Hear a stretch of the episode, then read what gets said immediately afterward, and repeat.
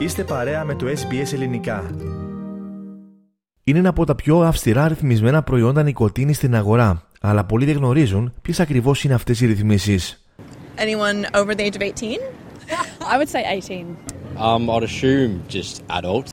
and not a good habit for the kids especially. you sort of go, it's not smoke, but it is. prescription or not, I don't think they're going to be very successful in stopping people. Στην Αυστραλία, τα ηλεκτρονικά τσιγάρα που περιέχουν νοικοτήνη αναφέρονται ως φάρμακο που χορηγείται μόνο με ιατρική συνταγή, καθιστώντας παράνομη την αγορά και την πώλησή του χωρίς ιατρική γνωμάτευση.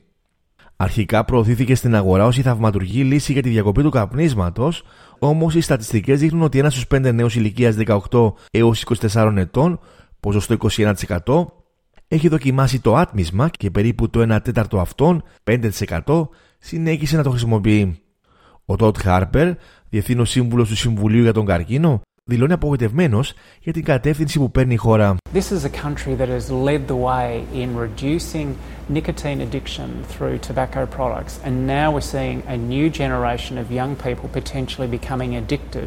Όπως υποστηρίζει, οι παιδιά ηλικίας μόλις 12 ετών έχουν επικοινωνήσει με τη γραμμή βοήθειας για την απεξάρτηση από το κάπνισμα και πολλά από αυτά ανησυχούν. Μία έρευνα του Συμβουλίου για τον Καρκίνο διαπίστωσε ότι πάνω από το 80% των ενηλίκων πιστεύουν ότι τα ηλεκτρονικά τσιγάρα είναι άκρος εθιστικά και πρέπει να ρυθμιστούν προσεκτικά για να σταματήσει μια νέα γενιά εξαρτημένων. Η συντριπτική πλειοψηφία επιθυμεί επίσης την πάταξη της εμπορίας αυτών στα κοινωνικά και ψηφιακά μέσα ενημέρωσης καθώς και στα καταστήματα. Οι ισχύοντες νόμοι δεν κάνουν αρκετά για να διασφαλιστεί ότι αυτά τα προϊόντα σταματούν και διατίθενται μόνο σε άτομα με ιατρική συνταγή, είπε ο κ. Χάρπερ. Our current laws don't do enough to ensure that these products can be stopped and only made available to people with a prescription. Ο Σάιμον Τσάπμαν, ομότιμο καθηγητή δημόσια υγεία στο Πανεπιστήμιο του Σίδνεϊ, συμφωνεί ότι η ισχύουσα νομοθεσία δεν είναι κατάλληλη για την αντιμετώπιση του προβλήματος.